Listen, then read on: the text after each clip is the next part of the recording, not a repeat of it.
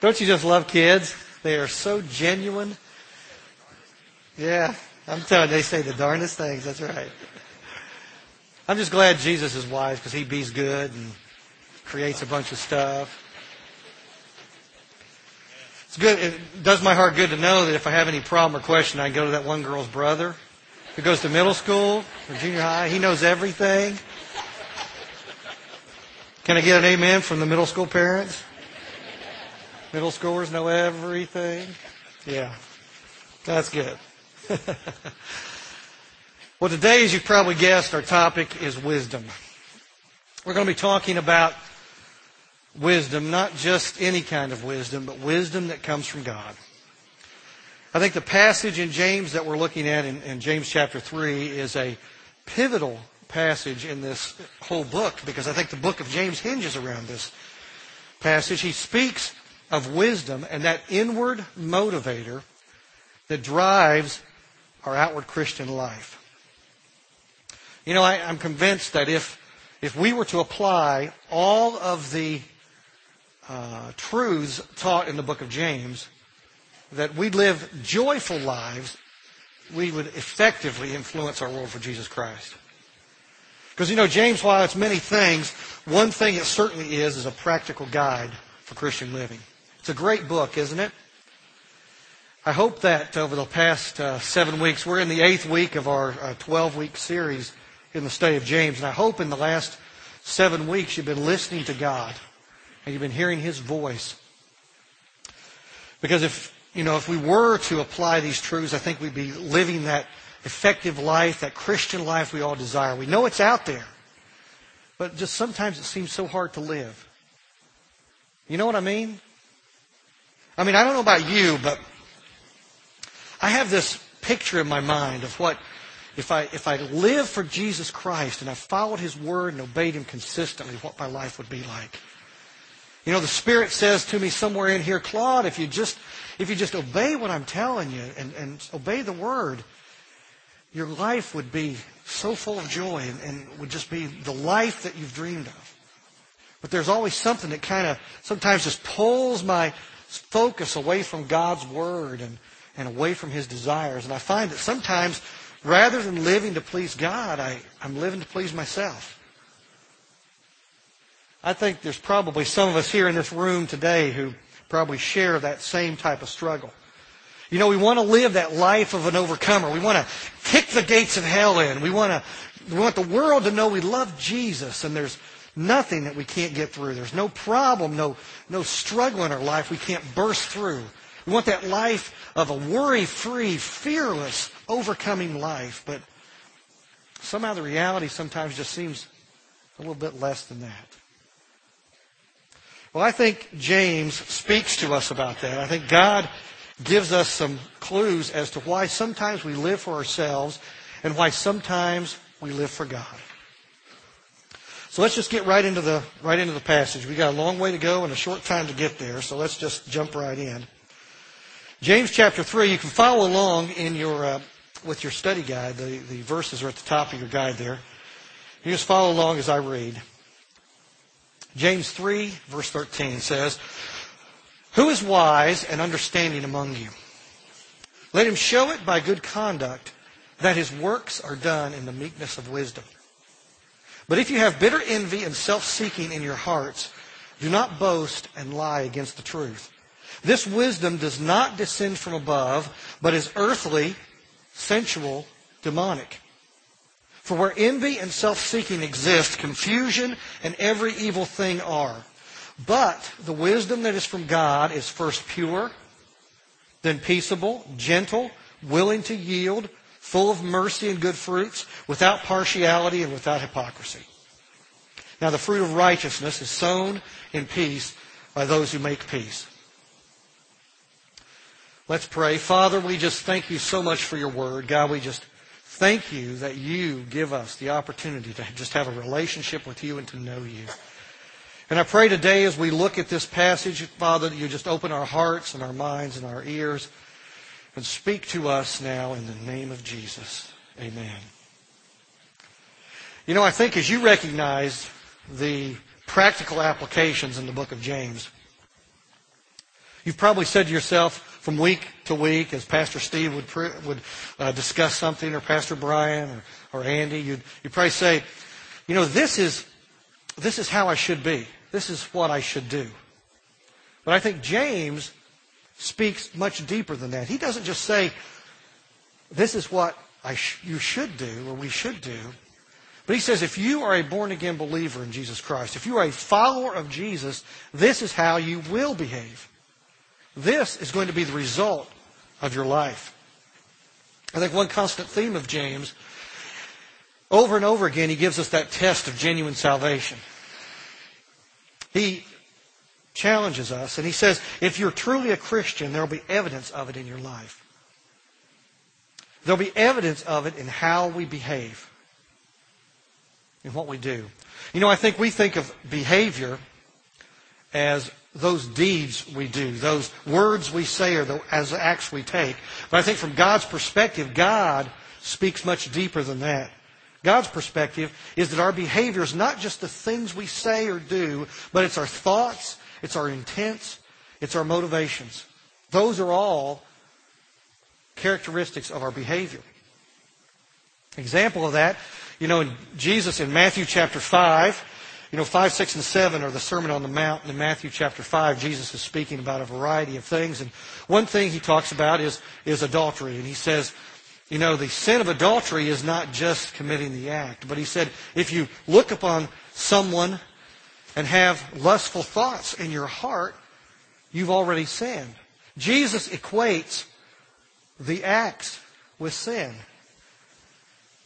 That's a pretty tough standard, isn't it?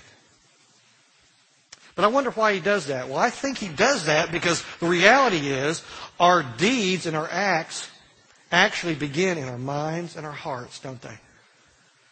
It enters our mind and our heart and our motivations before we actually uh, behave in a certain way. Well, I think James in this passage expands on that concept that Jesus taught. And he challenges us to examine our hearts. And the challenge, he says, he says, to those who are truly born again, we will prove it by our actions.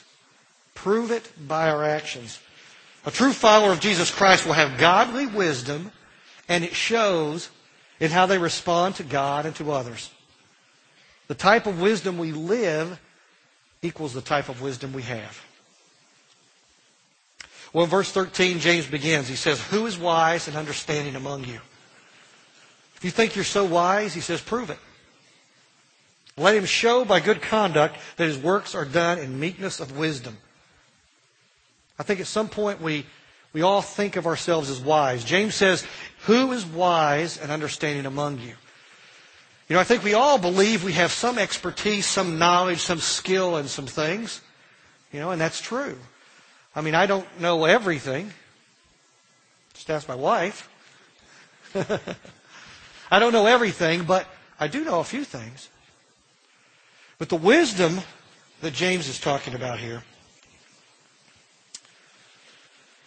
he asks, Who of you are really a specialist in the matter of living? Who among you knows the meaning of life? Now, the difficulty with this passage is James doesn't just start by saying, This is wisdom. He just doesn't explain to us what wisdom is, does he? He jumps right in and just asks us a question. And if we don't understand what he's talking about in wisdom, it'll be hard to understand the rest of the passage. And the problem there is the fact that, you remember uh, in uh, week number one, Pastor Steve told us that James was a Jewish man. He's writing a Jewish book, and his audience is a Jewish audience. Remember, uh, James 1 1 says, To the 12 tribes which are scattered abroad. He's writing to a Jewish audience, and he's assuming that they already have this body of knowledge from the Old Testament, from the scriptures we call the Old Testament. They already have this understanding of what wisdom is. So he doesn't explain it, he just jumps right in. And for us to understand this passage, we're going to have to create some definition of what wisdom is. Now, to truly understand biblical wisdom, that would take, you know, Pastor Steve could do a 10 week series on that subject alone. But we still need to answer the question what is wisdom? I think the philosophy of mankind throughout the ages is that wisdom is the highest pursuit for which we should strive. The idea that if you gain wisdom, you can gain everything else. Well, in verse 13, I think James acknowledges the value that, that men and God place on wisdom.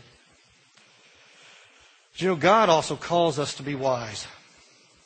Men through the ages have sought wisdom and have said that's the highest pursuit. But God also calls us to be wise. In the Old Testament, over 300 times, you're going to see the word for wisdom or the word for wise. The book of Proverbs, at its very heart, is the exploration of the value and the necessity of wisdom. You know, throughout the Bible, countless people have, have displayed their wise living, or maybe they didn't have wisdom, and we see the consequences of it in their lives. And from God's perspective, I think He puts a premium on wisdom. Proverbs chapter 4, verse 7, He says, Wisdom is supreme, therefore get wisdom. Though it cost all you have, get understanding. You hear what he said? That's pretty important. He said, if it costs everything you have, get wisdom. From a human perspective, a dictionary definition of wisdom is wisdom is the ability developed through experience, insight, and reflection to discern truth and exercise good judgment. I think that says wisdom is knowing a thought or idea and knowing how to apply that thought or idea. It's not just having the information, but it's knowing what to do with that information. That's wisdom. That's from man's perspective. But you know, God says, if you really want to know what true wisdom is, let's see what God says about it, because that's where we'll really find out. Proverbs chapter 9, verse 10. Passage that I'm sure probably many of you are familiar with. It says, The fear of the Lord is the beginning of wisdom, and knowledge of the Holy One is understanding. To know God and to fear God are one and the same.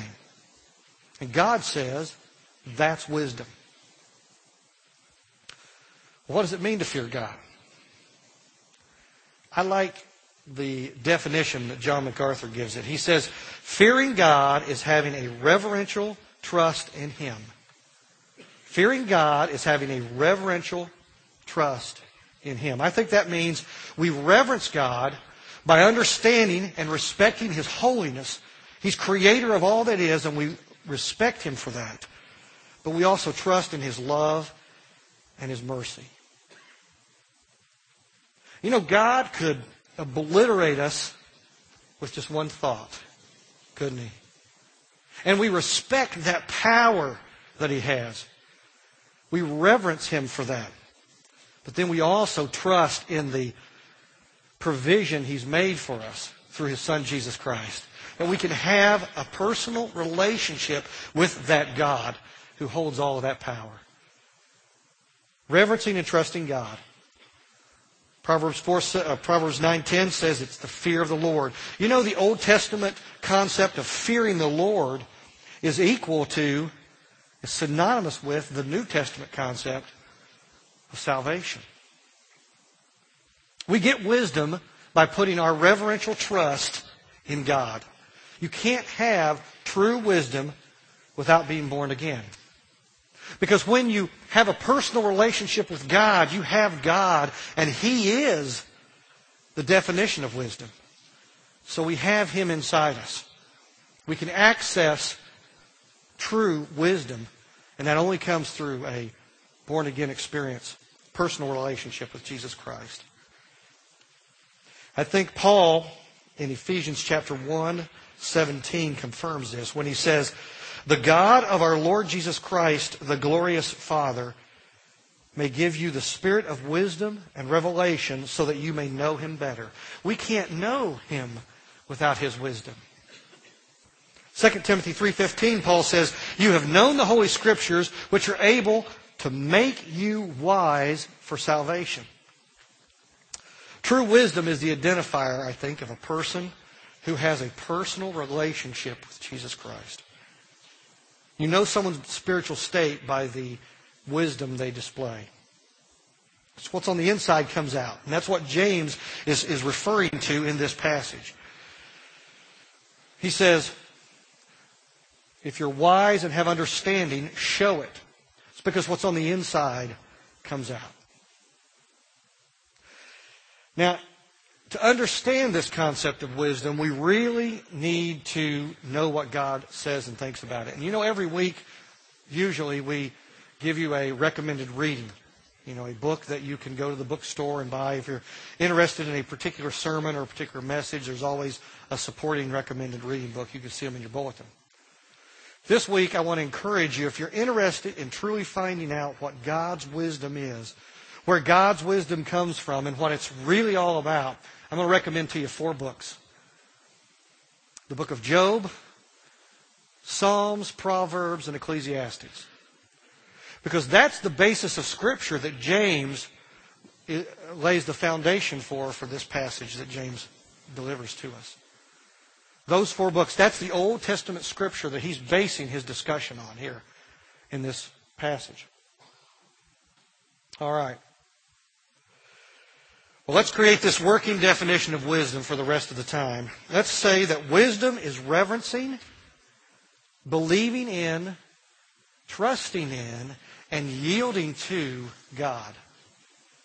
You want to know what wisdom is? Wisdom is reverencing, believing, and trusting God. Verse 13, James says, Who is wise and understanding? Let him show it by good conduct. James gives us three proofs that we are wise.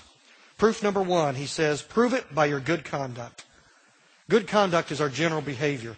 Good conduct is who you are when you're alone, and it's who you are when you're in a crowd. Good conduct is that generally good moral life that you live because you have the Spirit of God living inside you.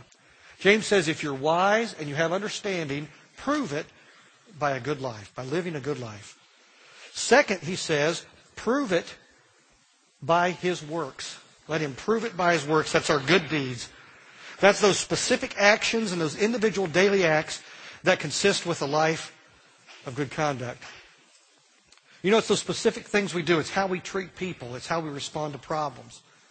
You know, when your boss comes into work and, and just rips your head off for no good reason, rather than blasting back at him.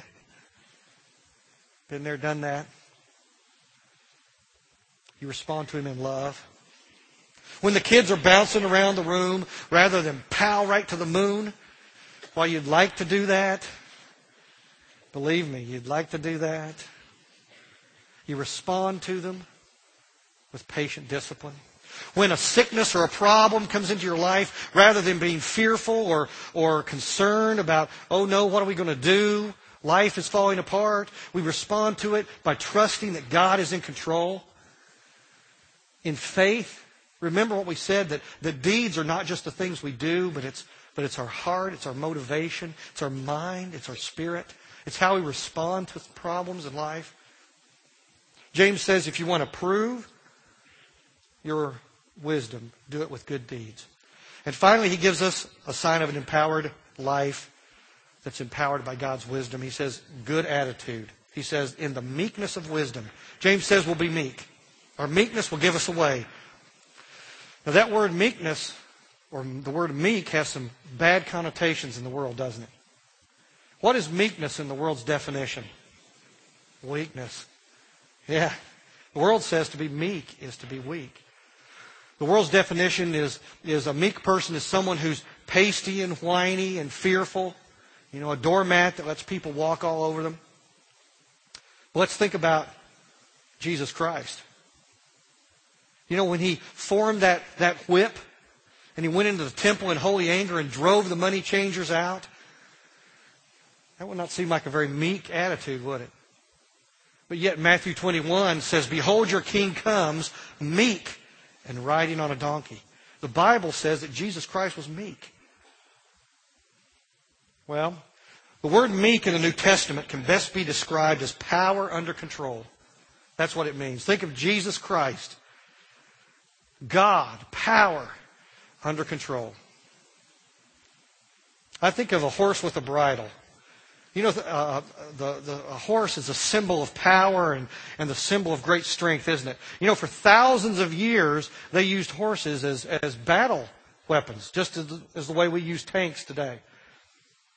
You know, uh, if you remember movies like uh, Braveheart or Last Samurai, I love those movies. Ah. Think about those two lines, those two armies you know, opposing one another. These guys on horses come riding across, just right into the lines of, of, of men. Horses are a symbol of power. And you know, a horse left to itself can kick a barn door down, can, can run away, and you never catch him. But you put a bridle on him, a saddle on him, and you ride him, and great things happen. That's that power under control. Well, that's what the word meek in the Old Testament refers to power under control. James says, if you think you're so wise and you know what life's all about, prove it by living it. The big question that James says is wisdom is what wisdom primarily motivates your actions? Is it God's wisdom or is it the world's wisdom? He begins to compare in verse 14 the wisdom of the world to the wisdom of God. He says, If you have bitter envy and self seeking in your hearts, do not boast and lie against the truth. If we say our, we are, that we're wise and our motivations are bitter and self seeking ambition, James says, stop lying about who you are. You know, bitter envy there describes a harsh, bitter, self centered spirit. It, it, it produces that self focused, self formed world. And you know what I'm talking about. You know those times maybe you have these feelings, or maybe you know someone that has these feelings. Those attitudes of resentment to others, or when we're critical of others' accomplishments. You know, we really don't like it when someone else achieves some level of success. We may not admit it, but our words give us away, the tone in our voice gives us away, our actions give us away. That's bitter envy. That's what he's talking about. And the flip side of bitter envy is self seeking. That's self seeking ambition. It's that sense of personal ambition that causes distrust of everyone else's motives. You know, you focus on yourselves and you're so focused on whatever you need to attain your own success, you really don't care about anyone else. There's no love, no humility, no servant mentality. It's all about me. Well, what's the source of that wisdom? Well, James says the source of the wisdom that produces bitterness and self seeking ambition clearly doesn't come from God. It comes First of all, from the earth. He says it's earthly. That's wisdom that's limited to time and space. It's wisdom that's limited to here and now. It's wisdom that's limited to this material world. It's never able to rise above this material world to view things from God's perspective. It's being concerned about the things of this world, this world system. It's about status and power and knowledge and perception. If the majority of our concern is this world and the things in it, false wisdom is the motivator for that. He says, first it comes from earthly, then next it's sensual. Sensual, that's those basic desires and impulses of human nature. It's wisdom that never rises above satisfying the flesh. It's those lustful, lustful desires that to please myself. Regardless of anyone else's needs, I'm going to meet my own needs. And finally, he says the source of this wisdom that produces bitterness and self seeking envy and ambition, he says it's demonic. I think he, he calls it like it is. It's demonic. The source, the ultimate source of this wisdom is from the devil himself. It's the same wisdom that drove Satan to rebel against God. It's the same wisdom that, that he tempted Eve with in the garden. It's the same wisdom that drives bitter, self seeking, personal seeking, self interested, self motivated people today. It's from the devil. The ultimate source of this false wisdom is demonic. Well, he says that's where it comes from. What does it produce? First of all, if the wisdom from this world is the flesh and the devil and this earth, how can we say we have a relationship with God? And that's the claim James is making here. He's saying if, if this is the source of your wisdom, how can you say it's from God? You know, James is a pretty digital guy, isn't he? I mean, In his mind, it's ones and O's. It's off and on. It's right or wrong.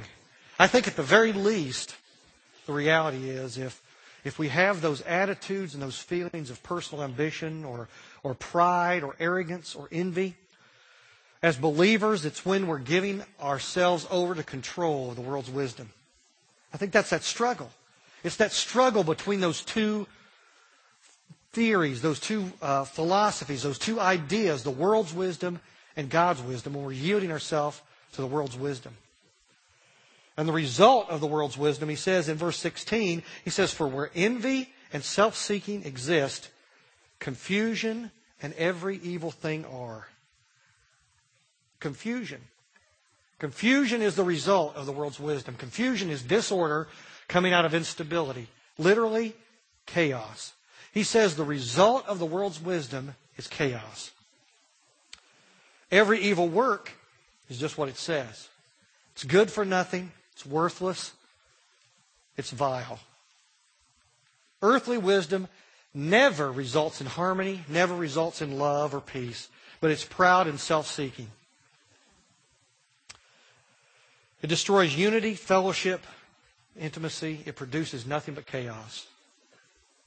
I think we can prove that today. When you go home today, turn on the news, any source, and check out the result of the world's wisdom. I think we live in a world that's self imploding in violence and death because the world is leaning to its own wisdom. James says the result of the world's wisdom is chaos. The good news is he gives us the source of God's wisdom. We don't have to live in chaos and heartbreak.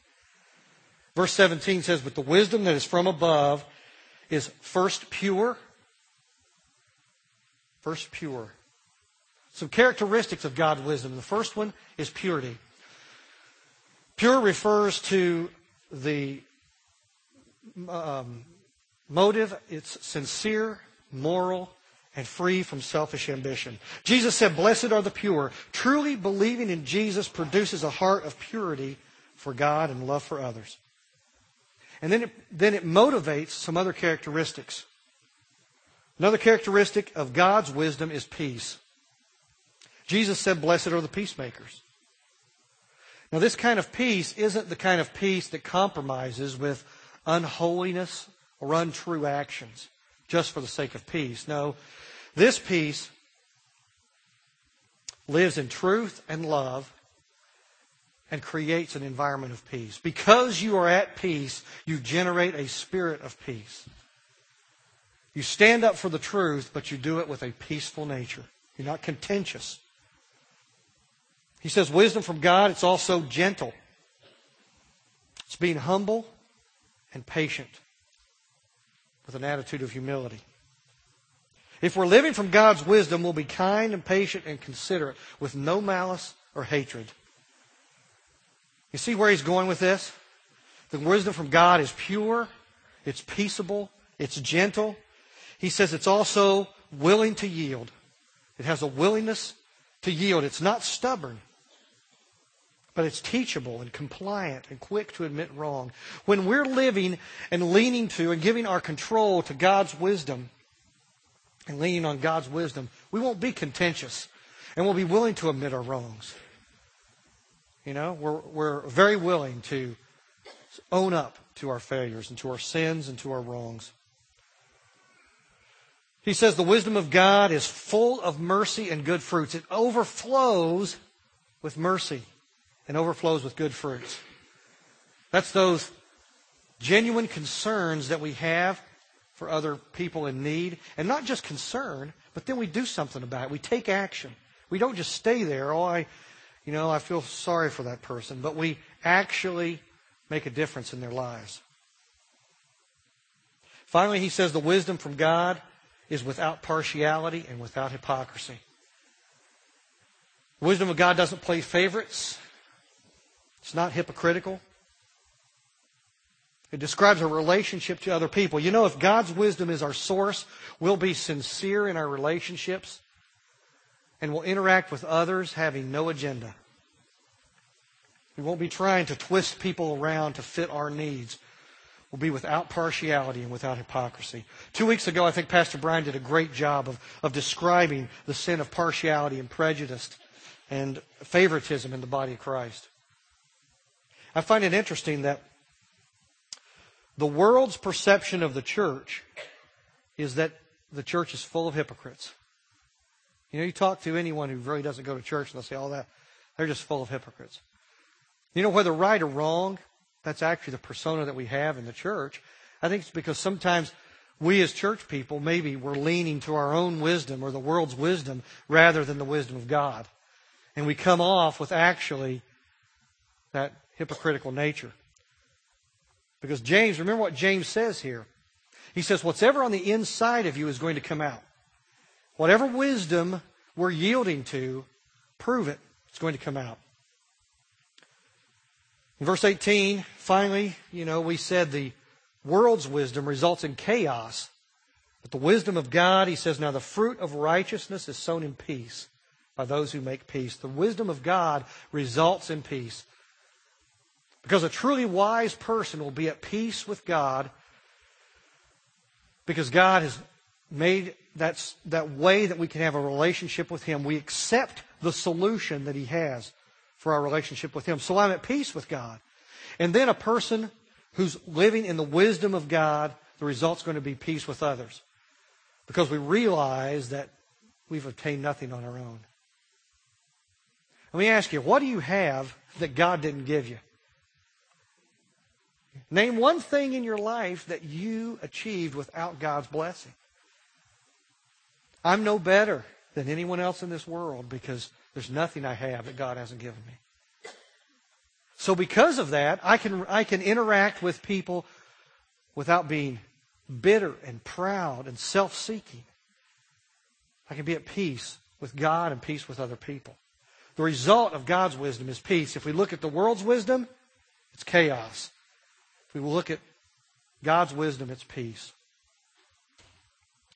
So thinking back to my original question when I started. Why do we live sometimes for ourselves and why do we live sometimes for God? Well, I think the answer is the wisdom I believe is the wisdom I live. You realize at times I, we yield ourselves to, to this world's wisdom, this, this wisdom of the flesh that creates chaos and all of those bad things. And sometimes we yield ourselves to the wisdom of God that creates peace and love and harmony. And as followers of Jesus Christ, I think that's the struggle. That's the ultimate struggle in our lives. I don't know why God allowed us to continue with these two natures kind of fighting with one another, but He does. And our struggle from a day to day basis is what wisdom am I yielding to? I mean, let's ask ourselves what kind of people would we be if we yielded to the pure wisdom of God consistently in our lives? What kind of life would you have? What kind of family? What kind of marriage would you have if, if you were yielding consistently to the wisdom of God? What kind of relationships would you have with others? What kind of church would New Life be if we were all yielding to the pure wisdom of God? I think we'd all have the Christian life we want, wouldn't we? take a title for a popular religious book, I think we'd be living our best life now. Don't you? If we lived yielding to the wisdom of God. Well, as I close, I want to challenge you with a couple thoughts, some questions. You can look down there at the bottom of your study guide. The wisdom I believe is the wisdom I live. I want you to ask yourself these questions. Honestly, ask yourself these questions. Do I have this pure wisdom from God inside me? Am I a true follower of Jesus Christ? Remember, the wisdom of God starts with a personal relationship in Jesus Christ. I can't yield to God's wisdom and have that peace unless I have God inside of me. Do you have a personal relationship with Jesus Christ? If you don't today, please talk to someone about that. Please pray about that today. Give your heart to Jesus Christ. You can begin, you can begin to experience the peace of God. If you're a believer here today, be asking yourself, what wisdom motivates me as I respond to God and others? When I'm responding to other people or when I'm thinking about my relationship with God, what is the wisdom that's motivating me? Which wisdom am I leaning to? The wisdom of the world or the wisdom of God? And finally, am I motivated by God's wisdom or does the self-seeking wisdom of this world show others that love is not my motive? Those are some good questions you can challenge yourself with on a consistent basis. I want to leave you with one thought, and if you remember nothing else I've said today, I want you to remember this. Remember this one thought. Wisdom is what you believe. And what you believe is not what you say. What you believe is what you do. Let's pray. Father, we just thank you so much that you give us the opportunity to have a personal relationship with you, that we can access true wisdom from you. We can understand the meaning of life. We can understand what our lives are about. We can understand you and how you've created us. We can have love and peace and joy. God, I just thank you for that today. I ask you, Lord, as we leave this place, that you would help us to not yield to the wisdom of this world, to not be yielding to the wisdom that comes from the world, that comes from the devil, but help us to be yielding to the wisdom that only comes from you. We love you, Lord. We thank you. We praise you today. May you be glorified in everything we do. In Jesus' name, amen.